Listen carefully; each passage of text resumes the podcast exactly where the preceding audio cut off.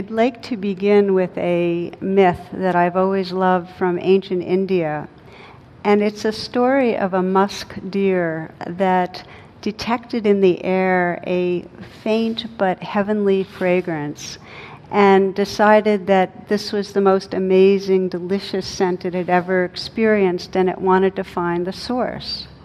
So it began traveling around looking for what the where the scent might be coming from, and it crossed high icy peaks, and it went across huge stretches of dry, hot desert, and crossed rivers and seas and steamy jungles, and it still couldn't. Always there was a vague hint, but never could it find the source.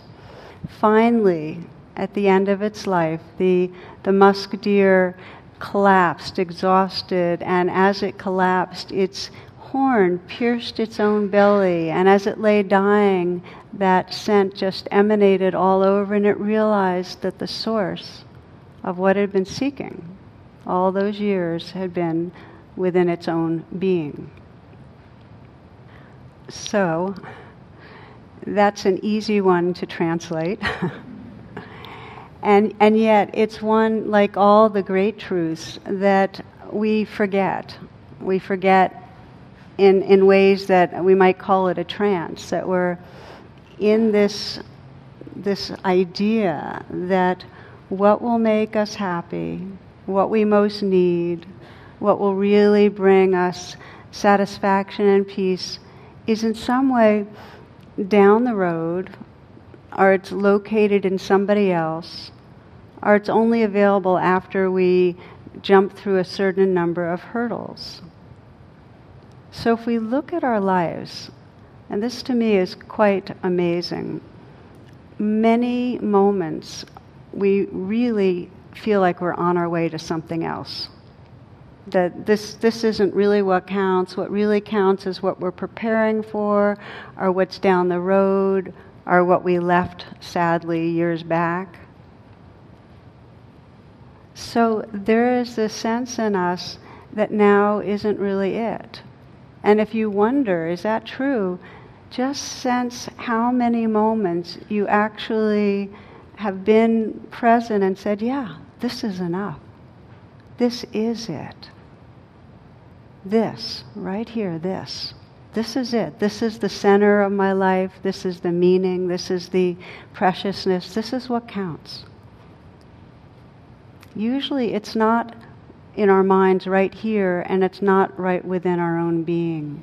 And to me, that is the myth and the trance that we live within, that it's somewhere else.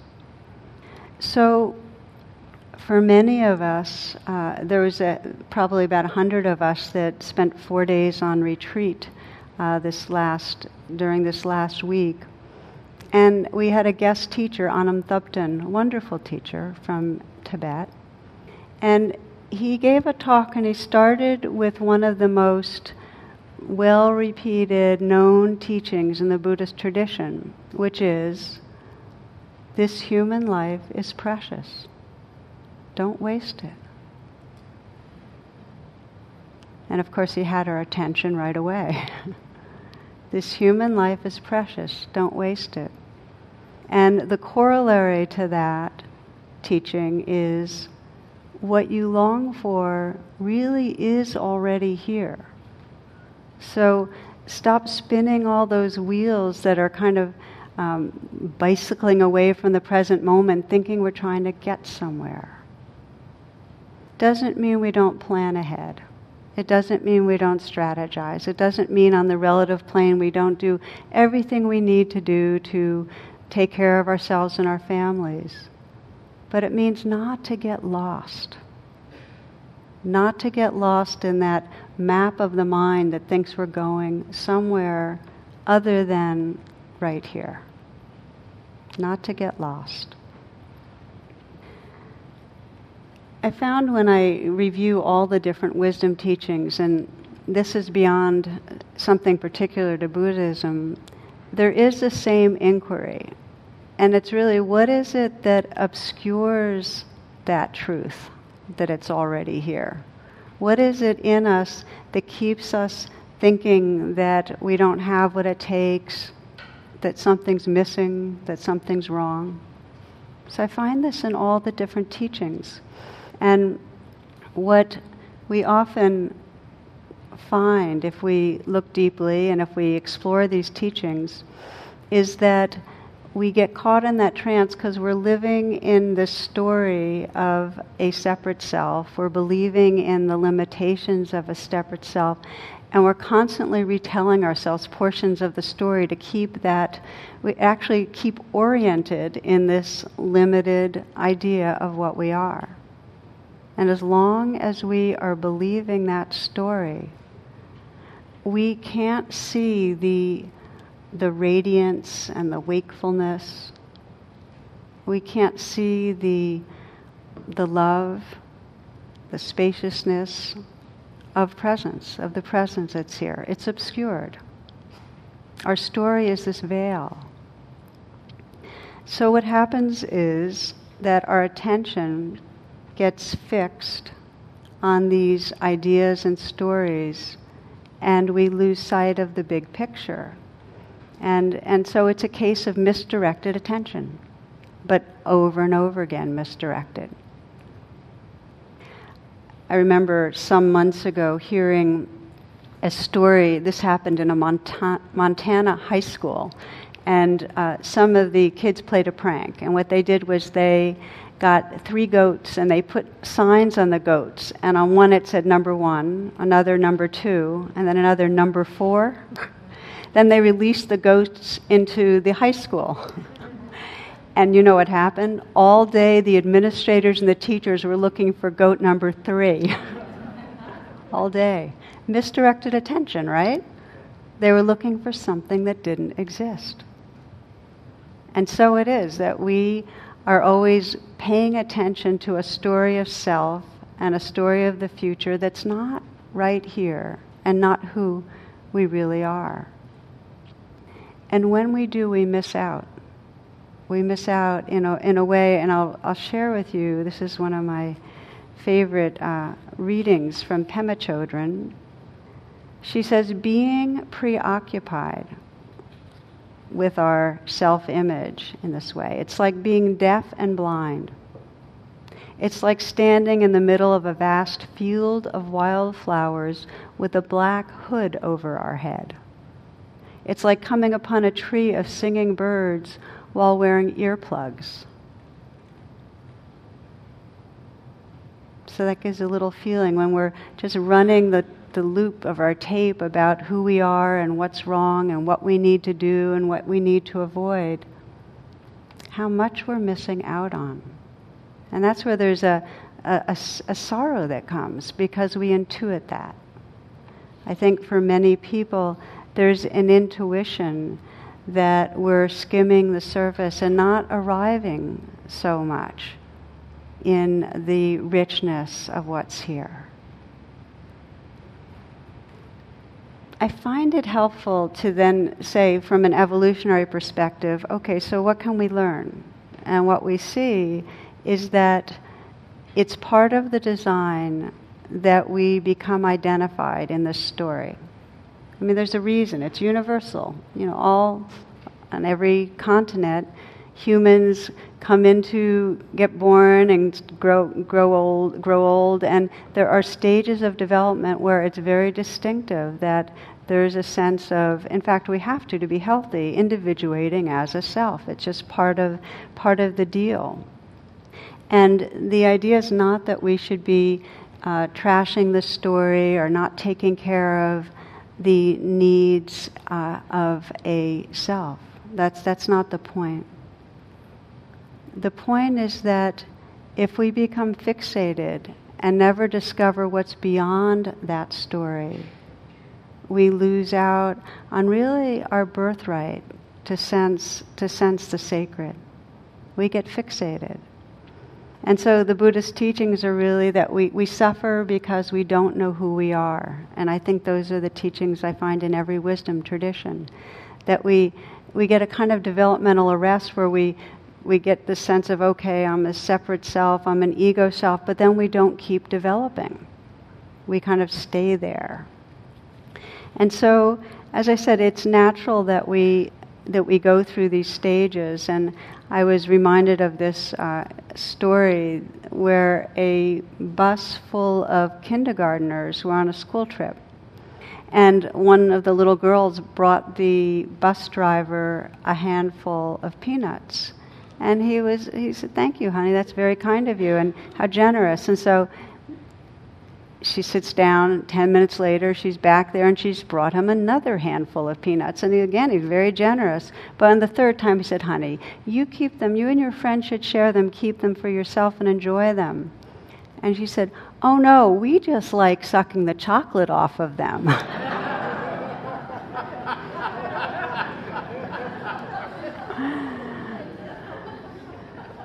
So, of course, we do things for ourselves and we enjoy for ourselves, but we don't want to spend our whole lives, you know, sucking the chocolate off of things and then giving things away. We want to be generous and we want to sense our fellowship with each other and be part of a larger whole.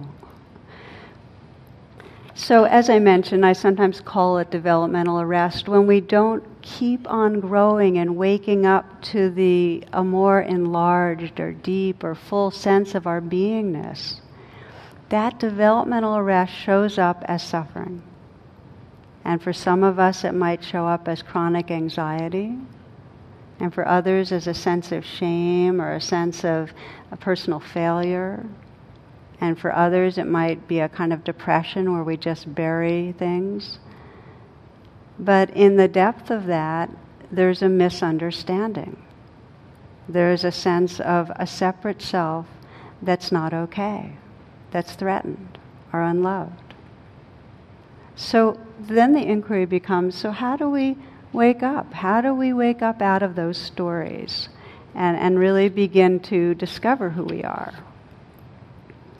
And it helps to know that the sticky identity of self that we keep on getting hooked back into.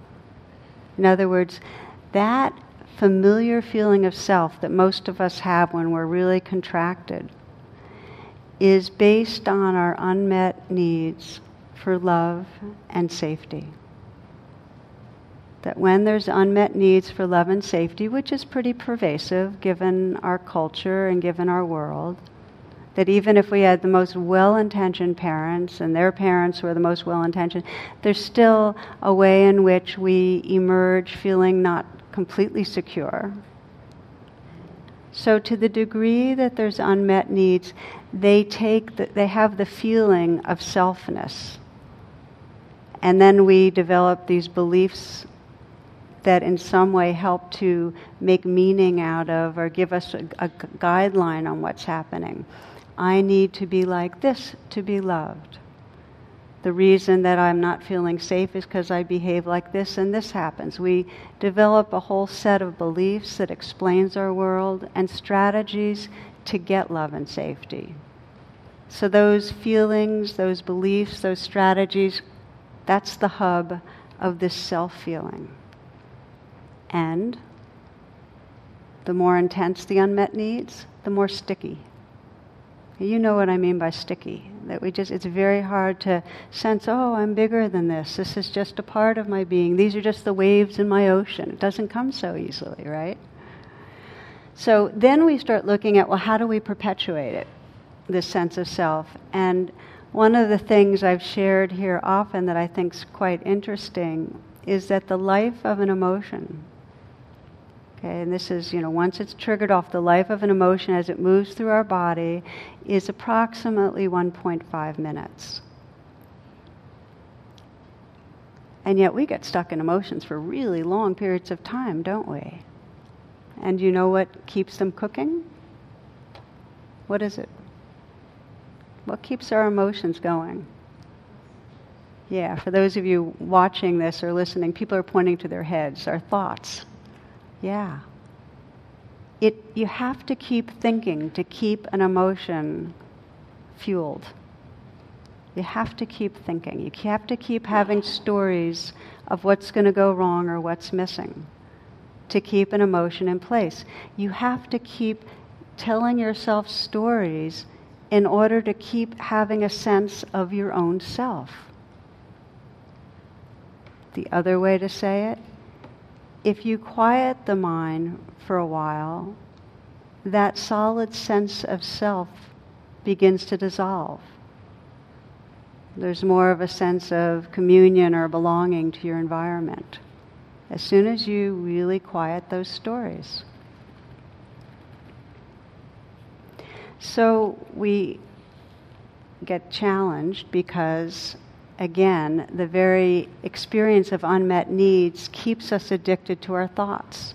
We have some sense that if something's wrong, that we can think ourselves out of the box. We can think ourselves out of prison. So, sadly, the very thing that would help to free us up from the grip of strong emotions that are painful and a strong sense of limited self, the very thing that could free us, quieting our minds, is the very thing we can't do because we're addicted to thinking our way to healing. Doesn't work though. So, what happens then is that we find we're very identified and very wedded to our thought patterns and our beliefs. And these include our thought patterns about each other and ourselves. And the more we're wedded to them, in other words, the less there's some space between thoughts, the less we have an ability to step out of the thoughts, the less we can see the truth of what is. Now, I'll give you an example about how our beliefs can, our, our, our stereotypes can block truth. This is one of my favorite examples, and I shared it here about six months ago. Some of you might remember. And I'm going to ask those of you that, have, that don't know this one to, to vote. You're about to elect a new world leader, okay? And only your vote counts. So here's the facts about three leading candidates. And listen carefully, and then we're going to vote on these. Candidate A associates with crooked politicians and consults with astrologists. He's had two mistresses. He chain smokes and drinks eight to ten martinis a day. Okay, that's your first candidate. Candidate B, he was kicked out of office twice, sleeps until noon, used opium in college, and drinks a quart of whiskey every evening. Okay, candidate two. Candidate three, he's a decorated war hero, he's a vegetarian, doesn't smoke, drinks an occasional beer, and never cheated on his wife. Okay? All right, how many votes for candidate A? I see by hands. Okay. how many uh, candidate B, the one that drinks the quart of whiskey every evening? Can I see for candidate B? Okay. You voted twice. candidate C. Can I see hands for candidate C? Okay, more. Okay, Scrolling down, candidate A is Franklin Delano Roosevelt. Candidate B, Winston Churchill. Candidate C, Adolf Hitler. Yeah. Now, the reason I share this is because we all live in a, in a kind of virtual reality where we have ideas about things and our ideas are not the truth itself. And very often our ideas are stereotypes. We see a certain kind of person that looks a certain way, and it in our mind, all these associations come up, and we lock into an idea of, oh, it's that kind of person. You know what I mean? We do that.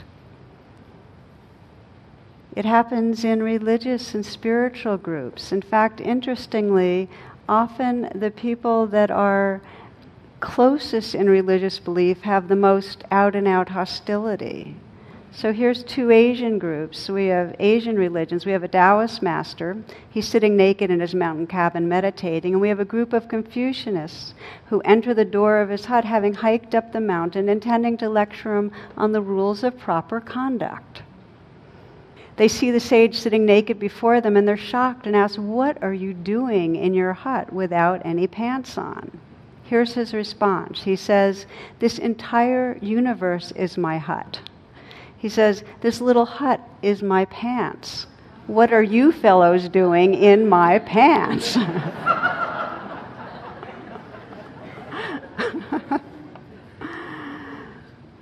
So you see that we have these ideas and we think we're right and we lock in as to how others should behave.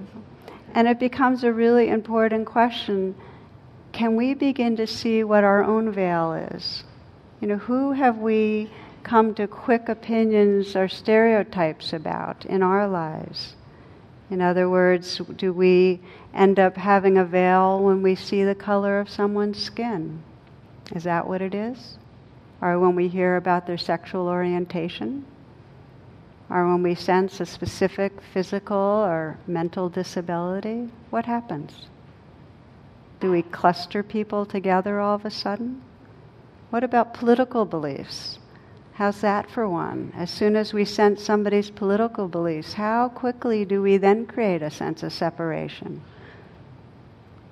I've tracked myself in that one for years, and I'm very humbled by how quickly it can happen. Yeah. So we have these veils, and then, of course, we have ideas about ourselves. And we know that. We run these stories about ourselves, we believe the story, and we can't see who we are. We cannot see beyond our own stories about ourselves.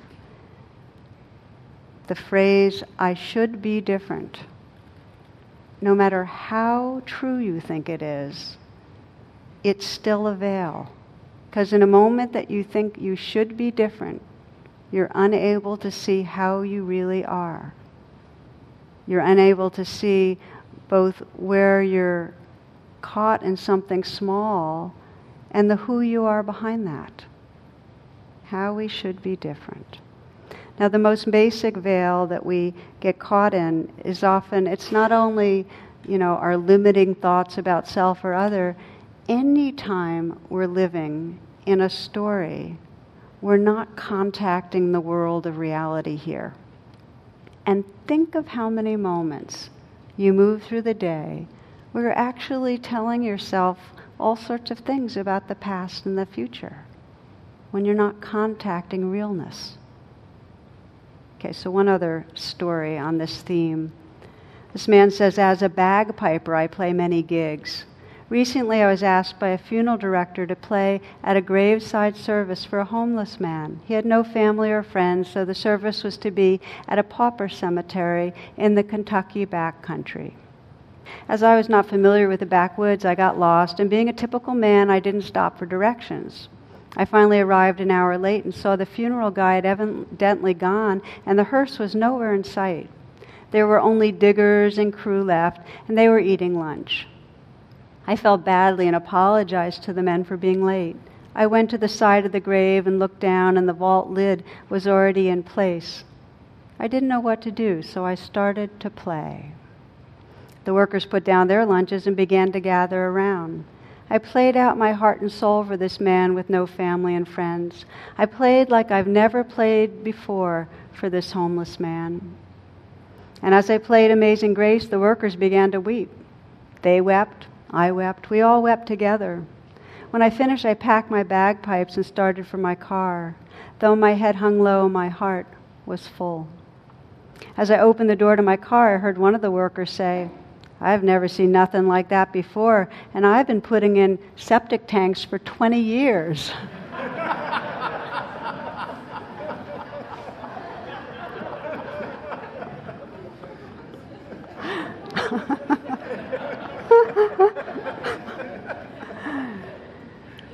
so we live in our story about things, and sometimes it has some relationship with what we call reality, and often it doesn't. Now, mystics through the ages have explored strategies or techniques that help us to wake up out of the story. And, and so much of, of meditation is really learning to quiet the story so we can begin to see who we are. And I think there's one description that really, for me, has been really has been valuable. That when we're living in a story, even an illustrative story, we think, let's say, well, I'm a human being and I'm on a spiritual path, right? Now that sounds pretty good, okay? But as our mind quiets, something shifts. And there's more of a perception of being awareness being awareness or spirit that's experiencing itself through this human incarnation. So rather than a person, a self on a spiritual path, we're spirit having a human experience, living through a human body, expressing through a human life. And I think that shift is what uh, we'll be exploring for the rest of this, this talk, is really a shift to relax back into what's sometimes described as beingness. That we, we move from the kind of particular sort of shape of this, this humanness to a quality of beingness, of presence. So I'd like to name two primary ways that we wake up to this beingness. And one of the ways is by being present with exactly what's presenting in the moment. I sometimes think of it as like we're being present with the waves of the moment, with these thoughts and feelings and sensations that are right here. So we enter right with what's happening. And the second way is what I think of as we're being actually present with the ocean itself, present with presence itself. So you'll get a, a little better feeling for it as we go. In this first approach, we're really practicing what the kind of training in mindfulness that we're most familiar with here, where we're getting quiet to some degree and we're just noticing what's coming up moment by moment. We're noticing, oh, now a thought, okay, now a sensation, feeling of the breath, you know, strong kind of maybe a clutch in the chest, maybe it's fear. We're just staying with our experience. And the teaching with mindfulness is that in the moments that we notice what's happening, that we're aware of these waves of experience, the sense of our identity begins to dissolve, and we actually come to inhabit that awareness. So we're no longer identified with the wave, we're that which is aware of the wave. Does that make sense? That mindfulness helps us to shift out of a small identity. So, for example, I, I worked with a woman who was telling me about her merciless inner judge. Uh, a lot of us tell each other about our inner judges because they're alive and well for the most part. And, and she was um, in this practice of deepening attention last year to, to the judge. In fact, when she discovered one retreat how many moments, on some level, she was feeling uh, a sense of self aversion, how many even small things had that added on sense of, I'm doing this wrong, I'm blowing it, I should be different, and just how much pain was in that she committed to what we sometimes call a sadhana or a spiritual practice, where she was going to primarily catch the judgments and begin to bring mindfulness to them. And so, what she would do is when she'd find that she was judging, she'd pause and then start noticing the different layers of the waves that were there. And she'd notice that behind the judgment there was a kind of belief. And the belief was, as you can imagine, the language of, you know, you're failing. And the judge believed that it, its job was to prevent her from failing more. It was trying to be helpful. By the way, that's why the judge gets to stick around so long. Something in us thinks the judge is actually helping us be better. Right? Does that make sense? Yeah. So she, she caught those waves of belief, you know, that you're failing and I'm here to make you better. And then she also caught the belief that if I don't get better, I'll lose all chance for love. So there's a big investment in the judge. The judge was going to save her, make her better so she could get love. Because remember, the unmet needs that we organize around are for love and safety, primarily. Okay, so those were the beliefs. And then she sensed under the belief what was going on. And when the judge was there, the first thing she sensed was a kind of anger that there was, she was angry at herself or disappointed in herself. There was a sense of aversion towards herself. And what she would do as we practice with mindfulness is she'd notice that anger aversion and she named it. And then she'd feel it and breathe with it. And it would unfold into what was next, which was the next layer of waves fear. Okay, something's wrong, afraid. And again, naming it, breathing with it, feeling it. This is the practice of being with the waves mindfully. And she'd feel it and, and feel that sense of the fear. And she began to like bring some kindness to it. Okay, fear, fear. And as we often teach, put her hand on her heart and just offer presence, mindfulness, and kindness to the fear.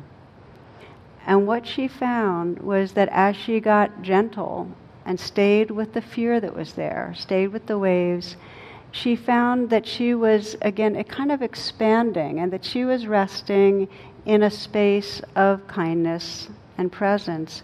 But she was no longer either the judge or the judgee. You know, she was neither the victim or the judge. Now that's the shift in identity that the Buddha described as liberating. When through the power of presence with the waves, we discover we're the presence that includes the waves, but the waves don't define us. We enlarge. So, this is an example for her. What she did was she used judgment as a place where she was going to practice with the waves, and the more she practiced with the presence, more she became to a kind of sense of her beingness that I am this beingness that these waves of fear and judgment and anger are a part of things, but they don't narrow me or limit me or point to the depth of who I am, any more than the waves on the surface of the ocean can in any way uh, point to the depth and vastness of the ocean. So that's a kind of homecoming to beingness, to sensing not I'm a human on a path, but what I am is this beingness that's living through this body and mind, that's expressing through, that's waking up through. Okay, so that's the first pathway, paying attention to the waves. Now, for the second one, I read you from uh, Sogyal Rinpoche, and then we're going to do a little, a few reflections together. He writes, if everything changes, then what is really true? Is there something behind the appearances, something boundless and infinitely spacious, in which the dance of change and impermanence takes place? Is there something, in fact, we can depend on that does survive what we call death? If everything changes, what then is really true? So we'll do a little reflection on this and see how we can move again from this sense of a story of a self to this beingness, the sense of spirit. Yeah, so if you'd like to close your eyes and let your attention go inward. And just for a few moments, imagine you're reviewing a kind of a photo album of your life. And just remind yourself there you are, that picture of you in kindergarten, kind of what you look like. But more than that, just to remember your, your wants or your fears at that time. Just brief touching into for a glance. You're there in kindergarten. And the photo album kind of jumps ahead, and now you're just looking at a picture of yourself senior year of high school. Just again, sense that your body's changed, your personality's emerged, what wants and fears, what's important to you. Again, just flashing on it for a moment.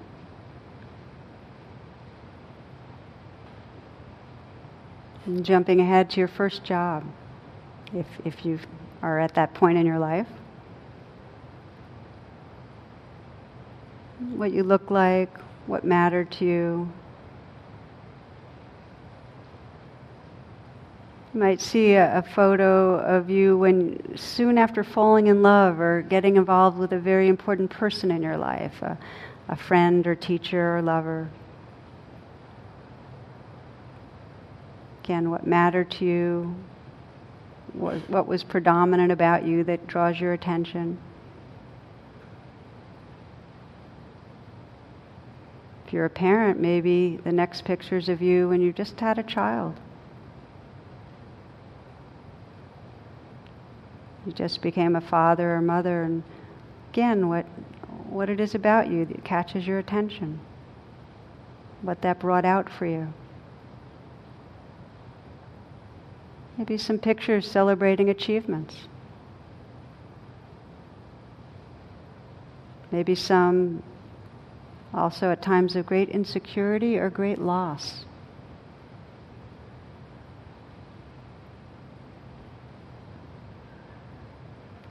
Then you're looking in the mirror now. Like, who are you? Consider how your, your body has changed from being an, in the womb, an infant, and onward, your worldview, your sense of what's important in life, what gives you pleasure, your moods. Now ask yourself this. In every time and place through all these years and moments, what about me has been unchanging?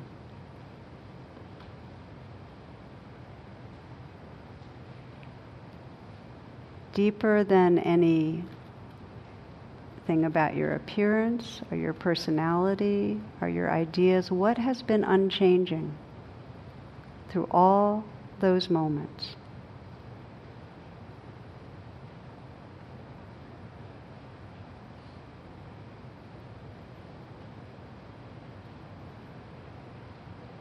Can you sense there's always been and is right now a consciousness? A presence that knows, that's aware, that perceives what's happening.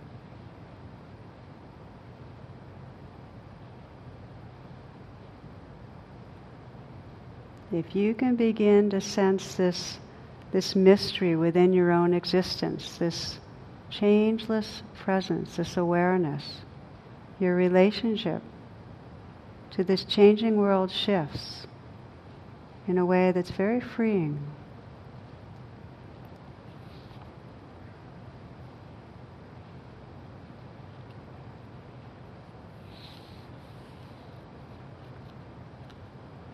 If you'd like to open your eyes, please do so.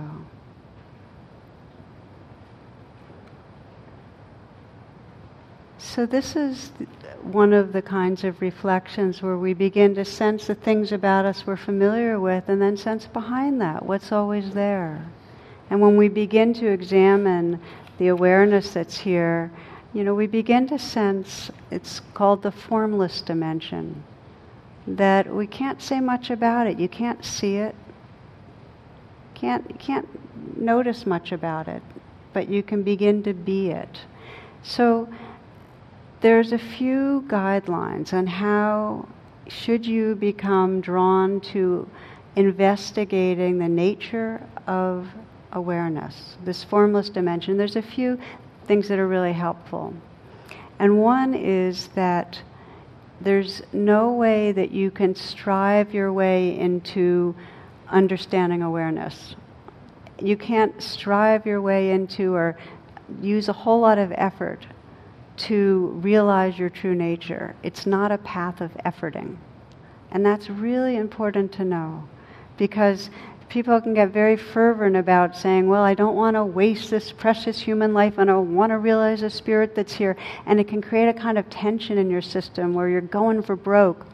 And it just doesn't work. And the great story that I love that kind of exemplifies this is about uh, the Buddha's close disciple and his cousin, actually, Ananda, who this took place after his death. There was a great council of enlightened beings that was going to gather, and Ananda was one of the only of the close people around the Buddha that wasn't invited because he wasn't considered to be enlightened. So he committed himself. He was going to stay up all night the night before the council and get there. he was going to get somewhere. And so he determined to practice vigorously and he just made the most, the strongest possible efforts he could possibly make. And all he succeeded in doing was becoming exhausted and dispirited, right? So finally, he gave up and he just decided to let it all go. And it was in the moments of relaxing back and resting his head on the pillow where he was alert but in no way striving that Ananda became enlightened. So the qualities that free us, this wakefulness, and yet profound openness, non striving. And the metaphor that I find is most useful is what in the Zen tradition they call the backward step. That we're not moving forward on the spiritual path trying to get somewhere. We're actually relaxing back wakefully into what is always and already right here. We're relaxing back. It's a backward step from this way that we keep aiming ourselves at things at form, at objects, at sounds, at thoughts, to resting in this beingness quality. So let's just uh, let's explore this a little. We'll explore the backward step and just kind of close with a few other pieces on this. But if you will, just to close your eyes again.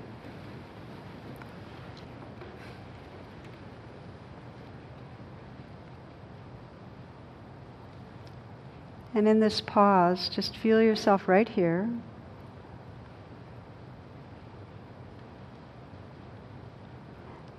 And notice without any effort that awareness is already here.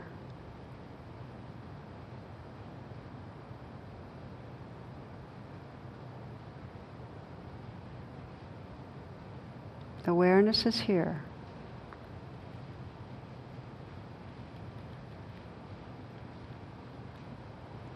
You might sense all the vibration and aliveness that's here. And if you sense the awareness that's here, you might also sense the stillness that's aware of movement, of vibration.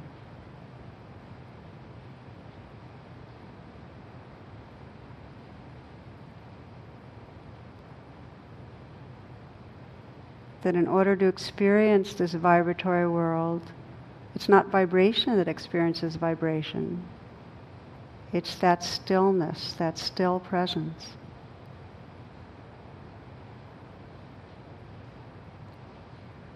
And in a similar way, you might notice that listening to sound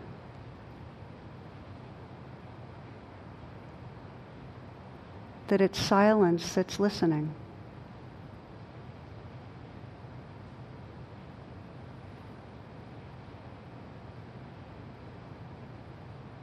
The sound's not listening to sound. It's wakeful silence.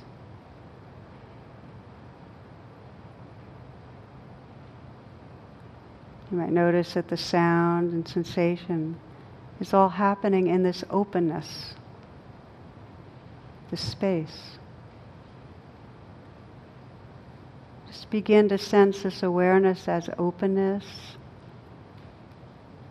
as stillness, as silence.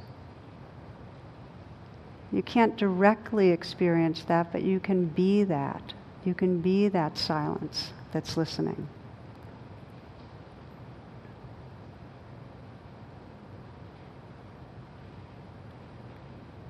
That's the backward step.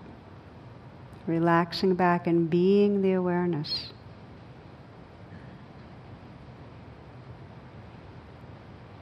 You might be listening to sound, and you can ask who's listening? Who's aware of this? Just gently turn the attention and look back towards that which is aware. And then just let go. Just be that. Be whatever you experience.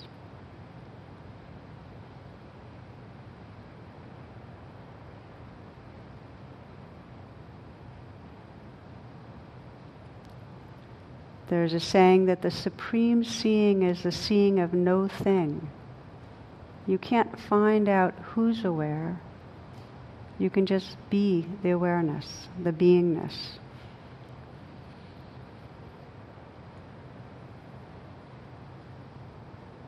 So, this practice of the backward step is to keep dropping the stories, dropping whatever is going on, and just resting back in that which is aware over and over.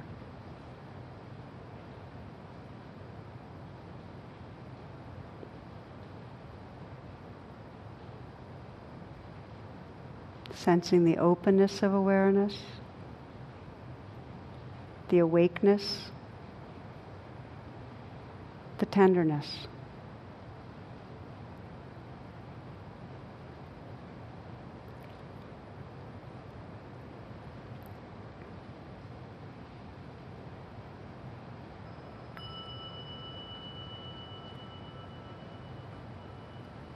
Opening your eyes. Last little piece. What we find is that we might get a little glimmer. You know, we go through this and it's, we've got such a familiar sense of self and of kind of tightening and of our story that we maybe just get a little glimmer of, oh yeah, there is some kind of space of stillness, but then we get busy again, and that's okay the more we begin to sense as the that story of the musk deer invites us to, it's not somewhere else. The more moments that you say, it's not in someone else and it's not down the road, it's here, right in this being, the more your attention will naturally start relaxing back and you'll get increasingly familiar with a sense of your own presence. Increasingly familiar and the more that you trust that presence is who you are, more than any story, what happens is that then the stories come up, the limitations, I need this, this is missing, I'm doing this wrong. You don't believe in it as much. It's less sticky. There's more of you resting in the truth of who you are. And that is the beginning of freedom. I'd like to give you just a sense of some of the ways that freedom expresses. Uh, one of the ways I like to think of it is happy for no reason. That you no longer inside a story of a self that needs this, this, and this for everything to be okay and for you to be happy. And you don't need to change this, this, and this to be okay. There's more of this sense of um, what the Tibetans call a child of wonder, where whatever is going on, brings up a sense of, of cherishing, of interest, of care. When you're not identified with a small sense of self, you're more available to respond to what's right here. And by that I mean when you encounter beauty, there's this response of really appreciating. When you see goodness in another person, there's this tenderness. And when you encounter suffering, when you're not resting in that small self that's self preoccupied, the natural response is caring and, and reaching out in some way to help to alleviate that suffering. So there's happy for no reason. There's responding to this world with love, with compassion. And the last piece is when you're not believing in the small self story, there is a spontaneity and creativity that is free to express itself. And it expresses in our life in a, in a way that we're not holding back anymore. We're not conserving ourselves and holding back because we're going to be having to do something else later. It's like in the moments that you're living your life, spirit is flowing through you, and the only thing to do is to sense how much you can engage in that moment. And it's with that that I'd like to share a final, very short story about Itzhak Perlman. He was crippled by polio when he was a young child, and at each performance, he'd make this slow entry onto the stage with his crutches and unclasp the braces on his legs and, and then prepare to play. Now, 1995 in Lincoln Center, this, he was performing and did his, his entry as he normally did finally was set to play, and just as he began to play, one of the strings of his violin broke. It snapped. In fact, everybody could hear it snapping. So people thought, well, what is he going to do? Put his leg braces back on and leave the stage and get another violin? But that wasn't what happened. So I'll read you. He sat still, closed his eyes, and paused. Then he signaled for the conductor to begin again. Perlman re entered the concerto playing with an unimaginable passion, power, and purity. Perhaps some of those watching could sense him modulating, changing, reconfiguring the piece in his head, so deep was his immersion in creating. When he finished, there was an awed silence. Then came the outburst of applause as people rose and cheered from every corner of the hall.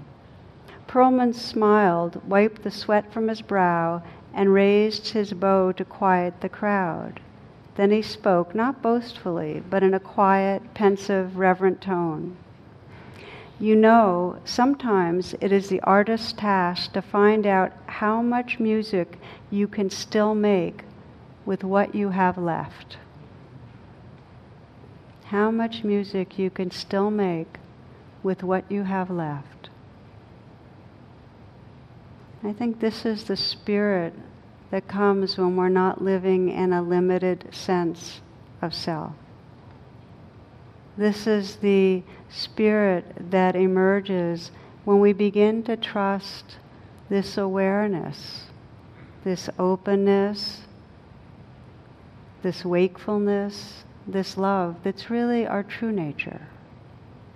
This is the spirit that allows spirit to express through this incarnation in a way that's free and really serves all those we meet. So, as we began, we began with the, the musk deer on its way somewhere. We end by just inviting ourselves to come right into the moment. Again, letting this moment right now count for the last, last little bit here. If you will, just to close your eyes and sense, even if you have meditated thousands of times, even if you've paused many times, that this moment counts. This moment's as important as any moment in your entire life. Whether it's pleasant or unpleasant, just opening to the waves that are right here with your heart with your presence.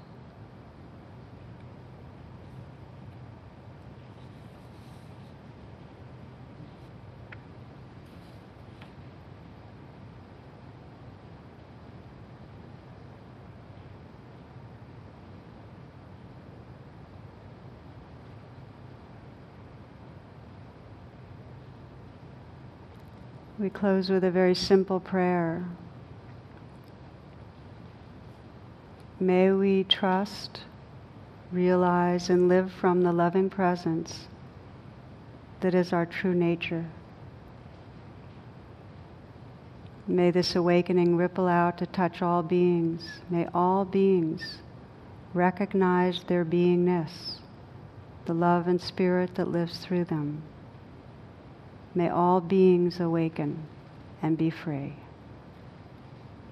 Namaste. Thank you. The talk you just listened to has been freely offered.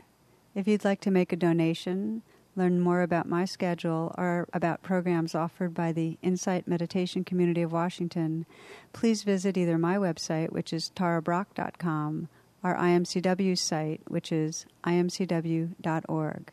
Thank you very much. Thank you for listening. To learn how you can support the teachers and Dharma Seed, please visit dharmaseed.org slash donate.